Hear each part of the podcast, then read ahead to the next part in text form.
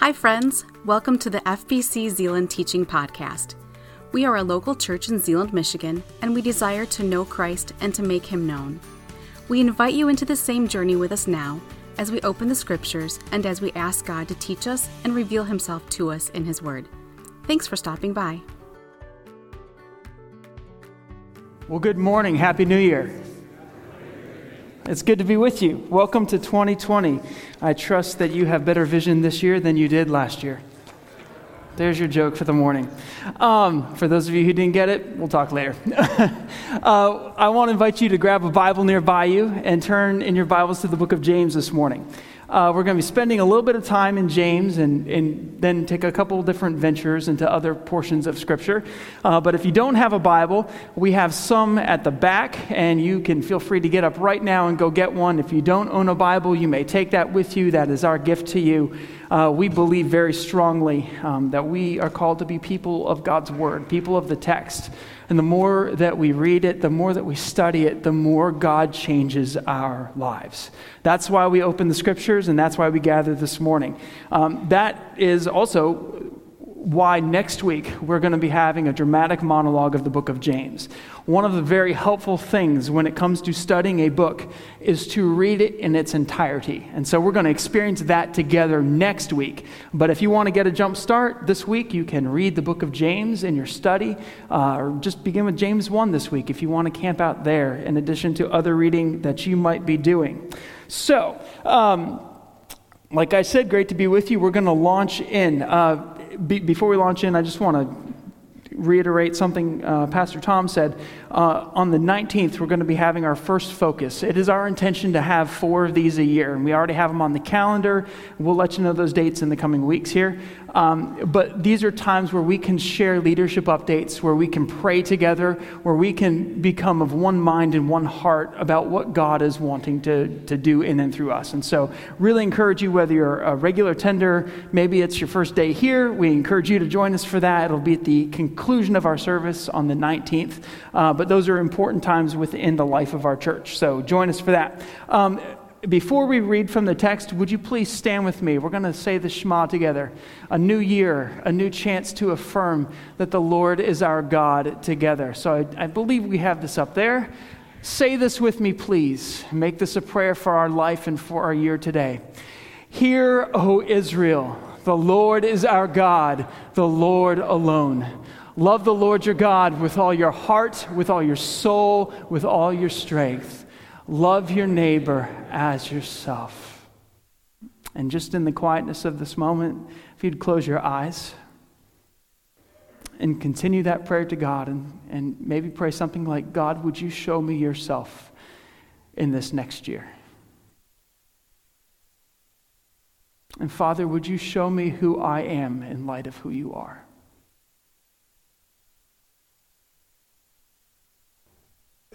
Our Father and our King, we come humbly this morning. We come very dependent upon you for everything. Even the air and the breath we, breath we breathe is a gift from your hand, and we say thank you. And as we begin a new year together, God, we want to love you with all of our heart, with all of our soul, with all of our strength, all of our might. And because we love you, we love our neighbor as ourself. And God, we recognize that we cannot do this in our own power. So, God, equip us and empower, empower us by your Spirit to be this kind of a person. Thank you, God, for meeting us here with your grace, giving us the power to live out the Word of God. Lord, show us the things in the areas of our life that need to change today so that we might love you more deeply. We pray in the name of Jesus. Together we say, Amen. Please be seated. So, the book of James, why are we going to study the book of James? Well, the book of James is an important book within the New Testament. I mean, all, all the books are important.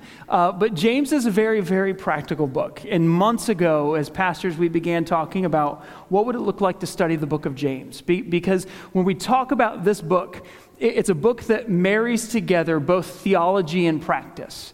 Uh, perhaps more than any other book in the New Testament, there's a whole bunch of imperative commands of do this, of don't do this. Here's how you should act. It, it, it, takes faith and it takes theology, studying about God, and it says, here's how you live this out. And so the book of James is very, very practical, immensely practical. In fact, he says in, in chapter 1, verse 22, he says, Be hearers of the word, or be doers of the word, not hearers only. And so we're going to be looking at these wisdom principles and this marrying together of faith and action. And this is often a challenge for us. And here's why I think one of the reasons it's a challenge um, is because a lot of times we look at here's what I must do, here's what I must do, here's what I must do, and life becomes about doing. And if we're not really careful, we forget that first we must be before we can do. Here's what I mean by that. What we do, what we do does not determine who we are. For the believer, for the follower of Jesus, who we are must always be the first step of, of guiding us towards this path of what we must do. Does that make sense? Reformers, theologians throughout all the ages have struggled with James because they wonder how can we put together this marrying of faith in action? You know, he says, you, you, show me, you show me your faith, and I'll show you my faith by what I do. And people, for example, like Martin Luther, really struggled with this because when they come to um, rich doctrines like justification by faith through grace alone, they go, How do we put these two together? But if we understand this from, from an Eastern mindset, an, an ancient Jewish mindset, we, we quickly come to the point of saying, first we have to be before we can then walk it out. And one of the things that we're going to look at here, we're, we're, going to study really just the first verse this morning and take some rabbit trails. But the first verse, if you look with me, says this it says, James, a slave of God and of the Lord Jesus Christ, to the 12 tribes in the dispersion greetings. All right? For the book of James, that's all we're going to look at today. Because there's a couple things I want us to see, and it comes down to this principle of we have to learn how to be. Be what? Be child of God before we can learn what it means then to walk out the principles of James as a child of God. If we get the order wrong, pretty quickly we, we, we mess up in our minds and in our hearts the purpose of the gospel. The gospel has come to us because we cannot save ourselves, because we cannot make ourselves holy, because we can't walk out all of this, this stuff, all this teaching, all this direction without God's help. And so I want to set this, this uh, straight and set this as a, a, groundwork for the remaining parts of our study because we're going to hit a lot of stuff. It's going to talk about the mouth and how we speak to one another. It's going to talk about um, hearing and doing. He's going to talk about effective prayer. He's going to talk about how you treat other people and showing preference and why you shouldn't do that. But before we talk about the do this, don't do this, we have to first recognize that James is writing this from a position of being a servant of God and of the Lord Jesus. And so, uh, a couple of different, um, a couple of just inform- informative things as we study the book of James. Uh, first of all, it's written by James. Uh, we, it's, it's a letter, it's a New Testament letter. And we know it's a letter because it has a from, and it has a to, and it has a greeting. And it's from James. In Greek, uh, it's actually the word Iacobus. And Iacobus is actually translated Jacob. But through all the years of language transition and, and such, it has been anglicized to James. And so we're going to call him James, even though his Greek name is Iacobus, even though his Hebrew name is, is Jacob. We're going to call him James because it'll get really confusing if we don't. Um, so, so James, and he's, he's writing, this is probably one of, if not the earliest letter of the New Testament he's writing and, and uh, he's writing to an audience and he describes them as the 12 tribes in the dispersion all right? Who are the 12 tribes in the dispersion? Well one of the things we need to remember and this kind of goes back to our acts study some time ago. In Acts chapter 8, um, the, the church is gathered in Jerusalem, followers of Jesus who are pretty much all Jewish. They're gathered in Jerusalem, and there's persecution that breaks out again against them because of their faith in Jesus. And because of this persecution, they scatter. They, they, they go out throughout the land and, and they go different ways. And as they go, they proclaim the word of the Lord. They proclaim what Jesus has done. And, and it's these people to whom James is writing.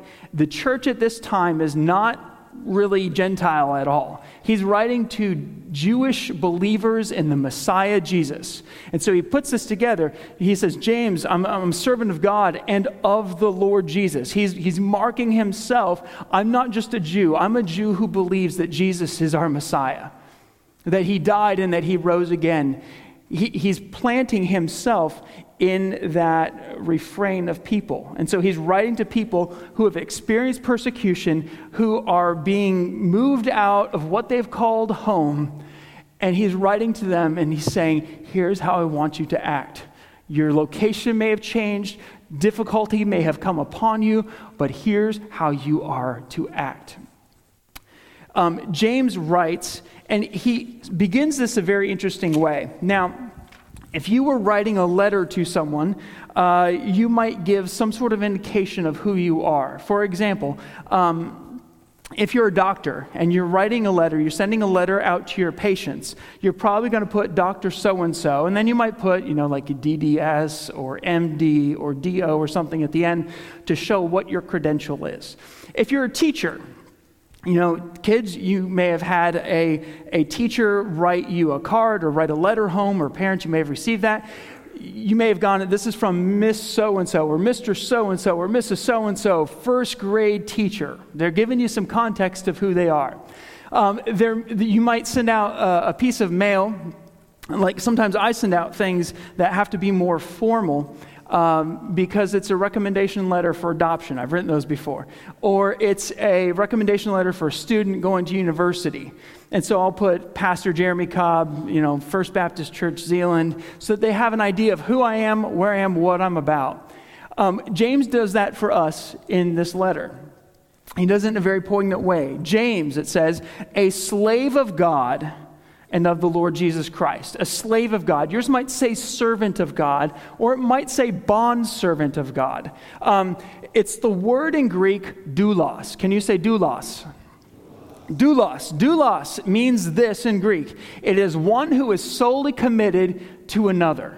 Solely committed to another. They are duty bound only to their masters or owners or those to whom total allegiance is pledged.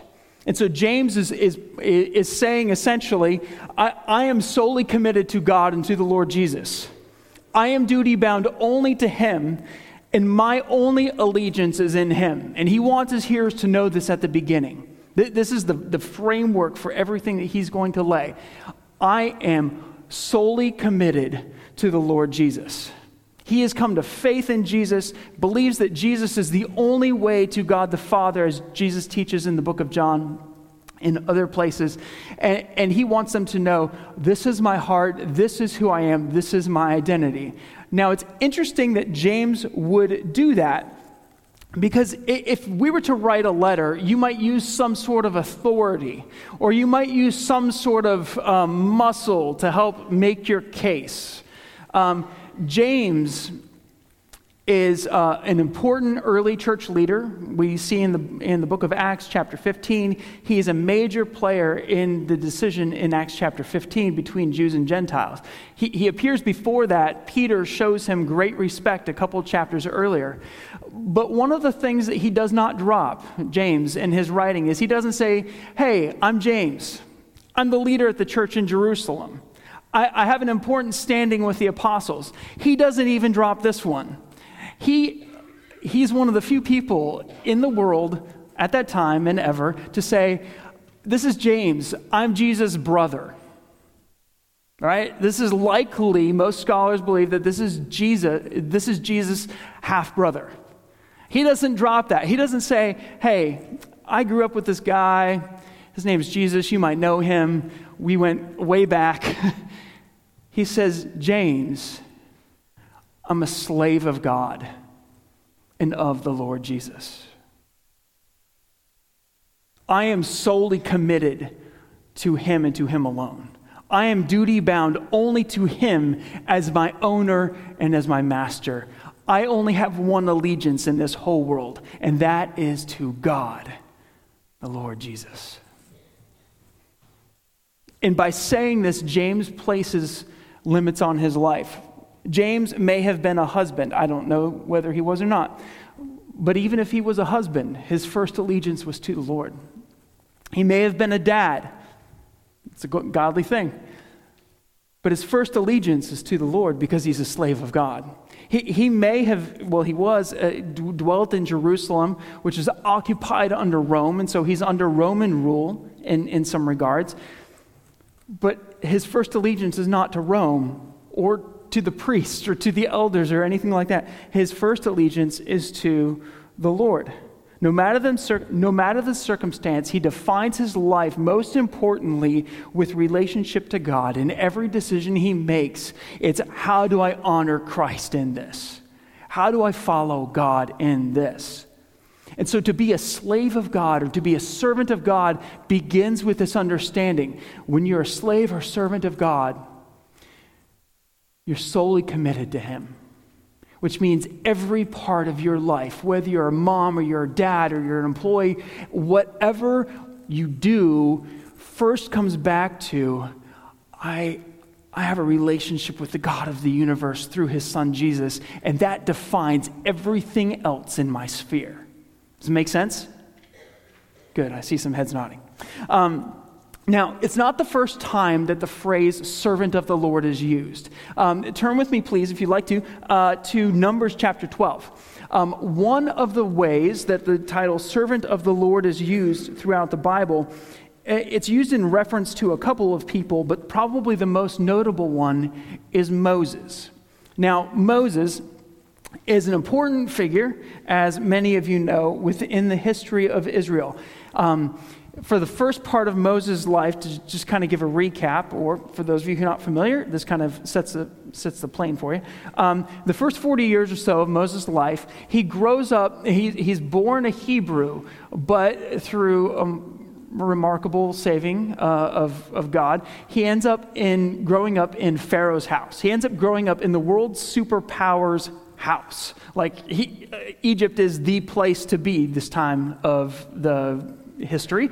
And so he grows up with power and prestige and all this kind of stuff. He ends up killing an Egyptian because he sees the Egyptian mistreating a Hebrew.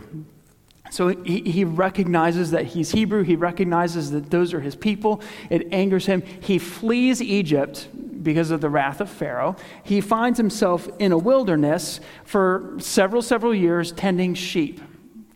It's while he's tending sheep, he's out in the wilderness, God meets him in this. Uh, by, by this bush that's burning but doesn't burn up, catches his eye. He goes over there, has an encounter with God, and God says, Moses, here's what I want you to do for the remaining 40 years or so of your life. I want you to go back to Egypt, back to the place where you know you left, uh, and, and I want you to lead my people out. And I want you to take them out from slavery, and I want you to take them into a good and spacious land that I am going to give to you. And so the latter part of Moses' life is, is, um, is one of leading people, a lot of people, and it's a hard life. You know, so, sometimes they say it can be lonely at the top. Well, for Moses, it could have been really, really lonely because no sooner do they get out of Egypt, the people start complaining. And they complain about this and they complain about that. Oh, food, oh, water. What are we going to do? I mean, I know God saved us from this, but will He save us from this? And so, time after time after time after time, not every time, but most times, when the people complain to Moses, Moses has a default response, and that is he goes to God. He goes to God. And this is one of those times that he goes to God. And, and it's a special kind of complaining. Look with me, please, Numbers chapter 12. Miriam and Aaron criticized Moses because of the Cushite woman he married, for he had married a Cushite woman. They said, Does the Lord speak only through Moses? Does he not also speak through us? and the Lord heard it. Now, Moses, or Aaron and Miriam are two important people. Uh, Aaron is the leader of. Um, of the people who were uh, the, the Levites and, and the priests who cared for the ministry of the Lord in the tabernacle. He's also Moses' older brother.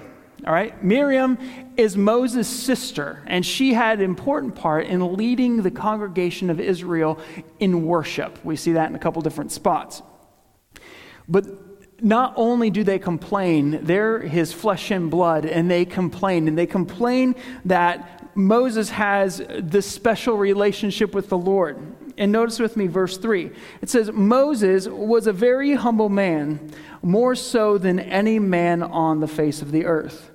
And so suddenly the Lord said to Moses, Aaron, and Miriam, You three come out of the tent out to the tent of meeting. So the three of them went out. The Lord descended in a pillar of cloud, stood at the entrance to the tent, and summoned Aaron and Miriam. This is the divine principal's office, if you will.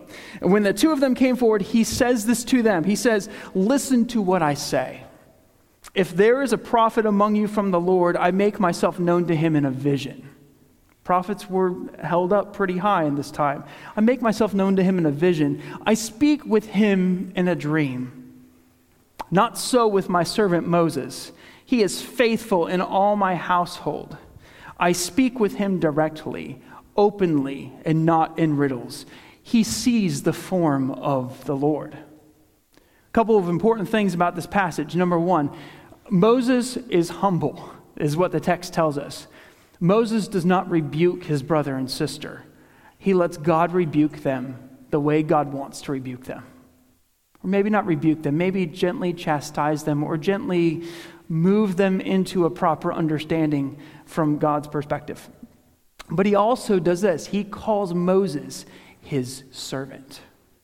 If you keep reading throughout the rest of the Torah, you'll find my servant Moses, my servant Moses, the servant of the Lord. Moses, the servant of the Lord. Even when he dies, it says Moses, the servant of the Lord. And this is a high and lofty title for someone. But he says, he, He's my servant. I speak with him, not in dreams, not in visions, directly, openly, not in riddles, because he sees the form of the Lord. In, in other words, Moses experienced something in his life that other people didn't experience. He met with God and he saw God face to face. And, you know, just as an aside, I think that's one of the reasons why he's the most humbled person at this time. Because when you and I, or if anyone stands face to face before God, we probably have a very similar response to what Isaiah did in Isaiah chapter 6 when he says, Woe to me, I am undone. Because when you look at God, you recognize how not God you are. You recognize how your speech doesn't characterize God's speech sometimes. Moses saw God face to face and he's called God's servant. And here's what I want you to understand being a servant of God, James, servant of God, slave of God and of the Lord Jesus. Being a servant of God being, is being solely committed to Him, living out of His teaching. It, all these things require one essential component in life, and that is face to face meeting with God.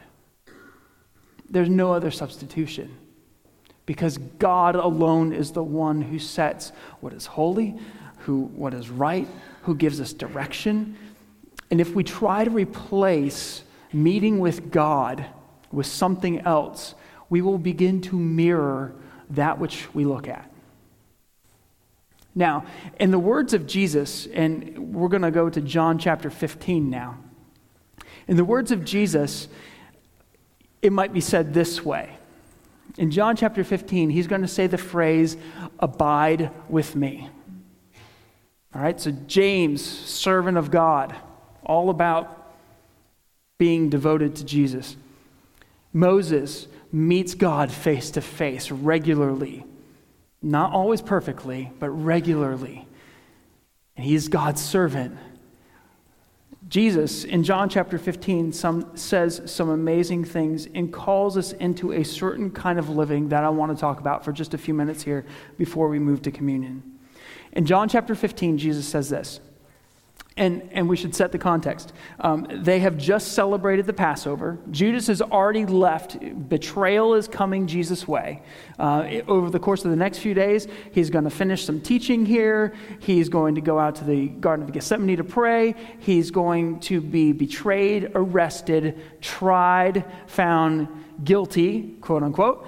And then he is going to go to the cross and he's going to die. All right, that, that's the next several days of Jesus, next few days of Jesus' life. And so, what Jesus says here, he's not going to waste his time. He's not going to waste his words. And he says this He says, I am, in John 15, verse 1, I'm the true vine, and my Father is the vineyard keeper.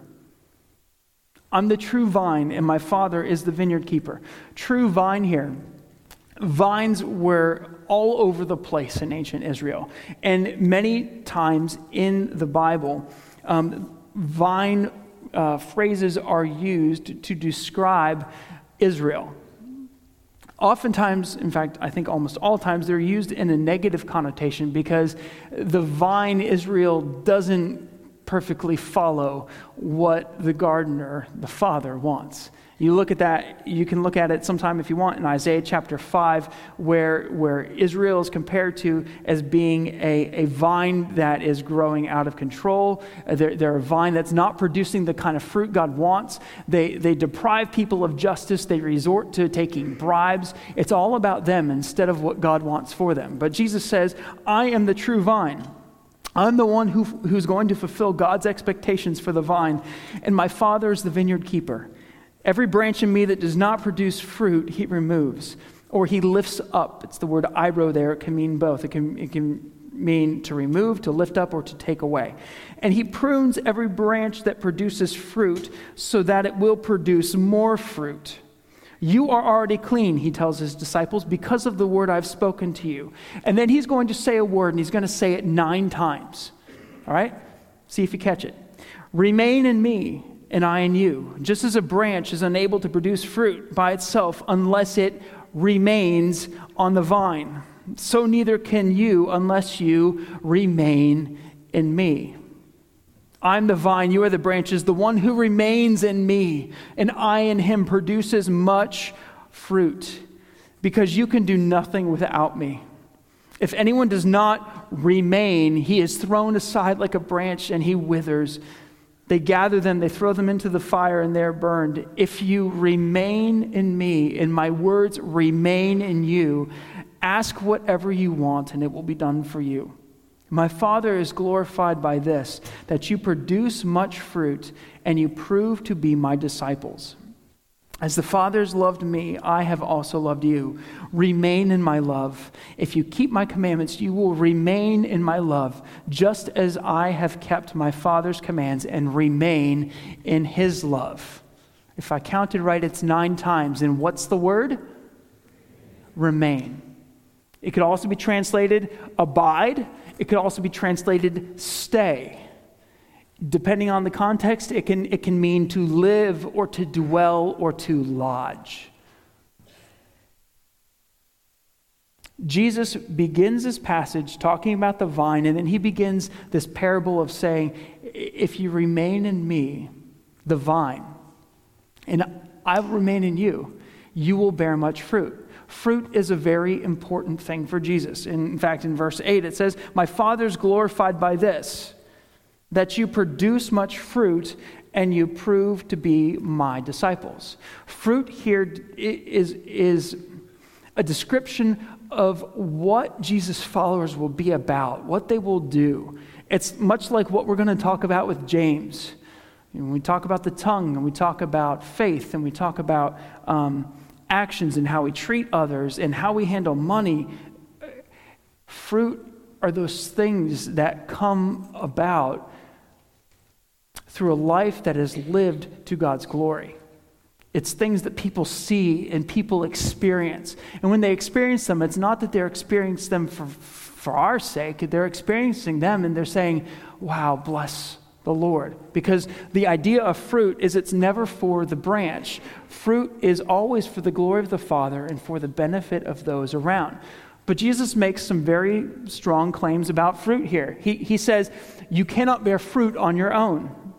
You can only do so if you remain connected to the vine.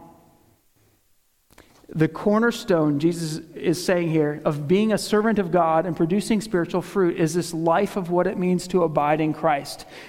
Um, what does it mean then to abide? Uh, 1 John chapter 3, you don't need to turn there, but it talks about how an abiding relationship with Christ begins by confessing that Jesus is God. Having an abiding relationship begins with this truth by, by understanding that you and I are sinners, and that it's only by coming to the Son that we can come to the Father. Why? Because Jesus died and he rose again for our sins to, to bring us relationship with God.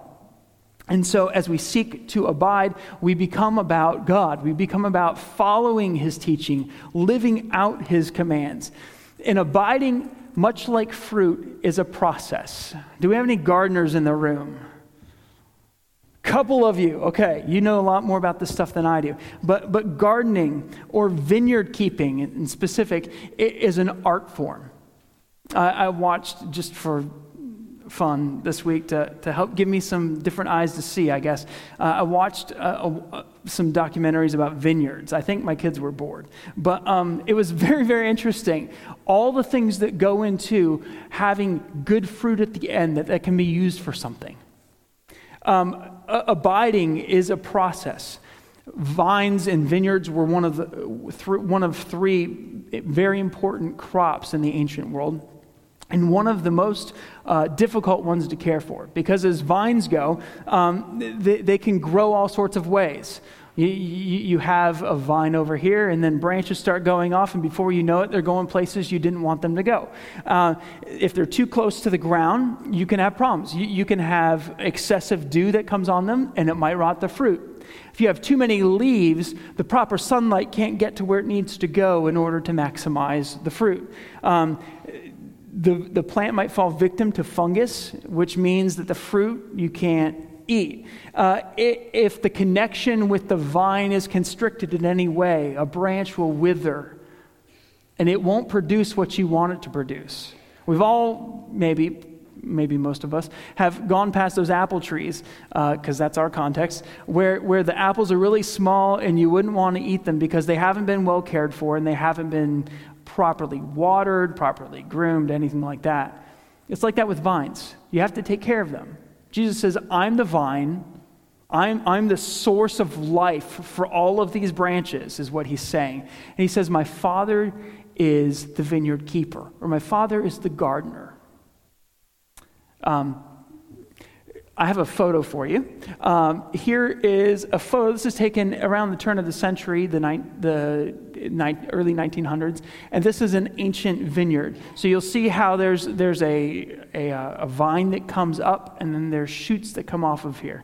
And what he's doing is he's, he's taking a look at that tree or, or that vine, and he's maximizing what needs to change here? Does something need to come up in order to produce a better harvest at the end of the year? Does something need to be pruned in order to maximize what this vine needs to be? Healthy vines have regular attention from the gardener. Now, it may not be regular, um, you know, major cuttings or anything like that, but as a vine goes, they're always looked after by a good gardener if they're going to produce great fruit. A gardener wisely knows when branches must be lifted from the ground. They know when branches are wasting energy and need to be pruned so that they can bear more fruit. A good gardener cares about the vine, cares about the branches in the immediate time, but they also care about them for the next season and the next season and the next season because this is a source of life it's also a source of profit for, um, for his family. And so, what I want to kind of help you see is that abiding with Christ begins with a confession. You, you come into Christ by, by believing that Jesus is the Messiah, that he has died and he's rose again for your sins. But then part of life, in fact, all of life from then on, is being attached into the vine in learning out what it means to have your daily supply met and cared for by the vine and by the gardener. If we were to think back upon our years of following Jesus, we could likely find seasons in which there were times where we didn't have as close of a relationship with God. And there's reasons for that oftentimes. Sometimes it's because we have stopped reading God's word and letting it be an active part of our life. Sometimes it's because our prayer life has dwindled. We, we, we have let other things creep in. We haven't pursued it. Sometimes we become so busy and so preoccupied thinking that, oh, over there is where I will receive the nourishment I need for today. Or over there, that's where I can find the need, the, the fulfillment for that need. Jesus calls his disciples to a very important point for their life going forward. As he's lived with them, as he's dwelt with them for the past three years, he says, Remain in me. Remain in me and I in you, and you will bear much fruit. And he says, Apart from me, you can do nothing. It's kind of like what Paul says in Philippians. He says, I can do all things through Christ who gives me strength. Here, Jesus is saying the same thing, just a different way. He says, You want to try and do something apart from me? Sorry. Anything that is lasting, anything that is beneficial will never be done apart from me. Jesus cares about the kind of fruit that is produced. I went to Meijer this morning and got some fantastic grapes with the other four people who were there at the time I went. Um, God cares about the, the fruit that comes from our lives. He cares how much juice is in it and the sugar content. He, he cares because he knows that there's people around us who are going to experience the fruit of our lives.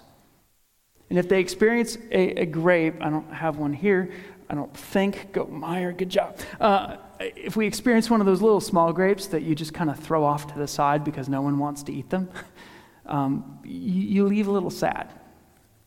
He wants you to experience something much more wholesome, something much more satisfying. He cares about the fruit. But while he cares about the fruit, he cares about his relationship with you more. Because he knows that the only way that fruit is going to come from your life is if you remain connected to the vine. If the branch that these grapes were on had been severed or had been cut off or something like that, you would not have fruit. I would not have fruit in my hands right now. I wouldn't be able to enjoy this after the service. I won't eat it all. Jesus cares about meeting with you daily. He cares about knowing you. I mean, he already knows you, but he cares about you knowing him and developing a relationship through prayer, through the reading of his word, through the walking out of his commands. Because when you and I do that, we bear much fruit. And we find that life is a whole lot more enjoyable when we've been doing the thing God made for us to do. Uh, a couple a couple weeks ago, I was reading a book um, by Andrew Murray. He's a writer on spiritual things from the 19th, 20th century, early 20th century. And, and, he wrote this, and he's talking about John 15, and I, I just wanted to read it to you. Um, this is a paraphrase of Jesus' words to us uh, that he put together. Think, soul, how completely I belong to you. I've joined myself inseparably to you all fullness and fatness of the vine are yours indeed. Now, once you are in me, be assured that all I have is wholly yours. It is my interest and my honor to have you be a fruitful branch.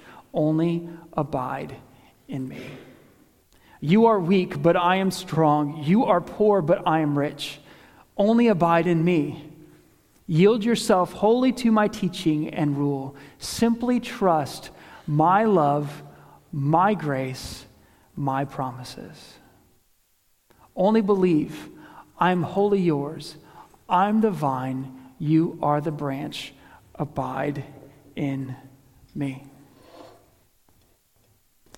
This is the theme we're going to come back to several times, I think, believe, I believe throughout the course of the next year. But God calls us to abide in Him. And so I have three questions for you as we close, and then we're going to move to communion. The first one's this Are you connected to the vine? Do you have a relationship with God through His Son, Jesus?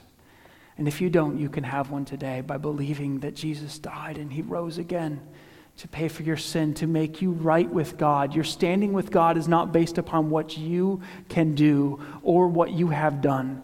Because if we go back and we look at the things we have done, we get really bad fruit. Actually, we get no fruit at all. You can come to faith in Jesus even now. Are you connected to the vine?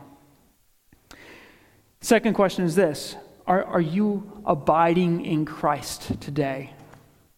Coming on the back end of a, um, of a busy holiday break, perhaps for most of us, are, are you abiding in Christ today? You know, tomorrow you can ask yourself the same question Am I abiding in Christ today? One of the ways and tests that you will know that you're abiding in Christ is you'll begin to more and more see the fruit of God at work in your life.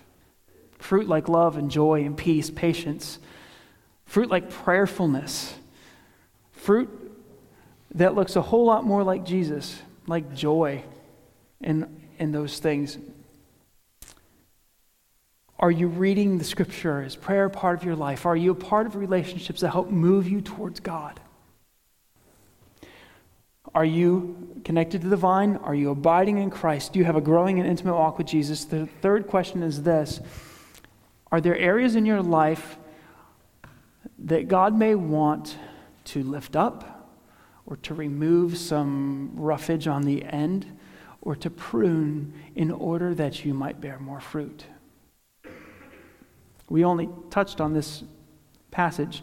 One of the things that astounds me is he says, My father's the gardener. We trust a good gardener. Gardening is difficult. Gardening well is even more difficult because it takes skill, it takes knowledge, it takes wisdom to know what happens if this, if this, if this. The Father is a good gardener. Every branch in me that doesn't produce fruit, he removes. And every branch in me that doesn't produce the fruit that could be more fruit, he prunes.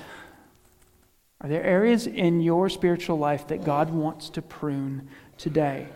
As you come to the new year, are there new priorities that God wants you to pursue?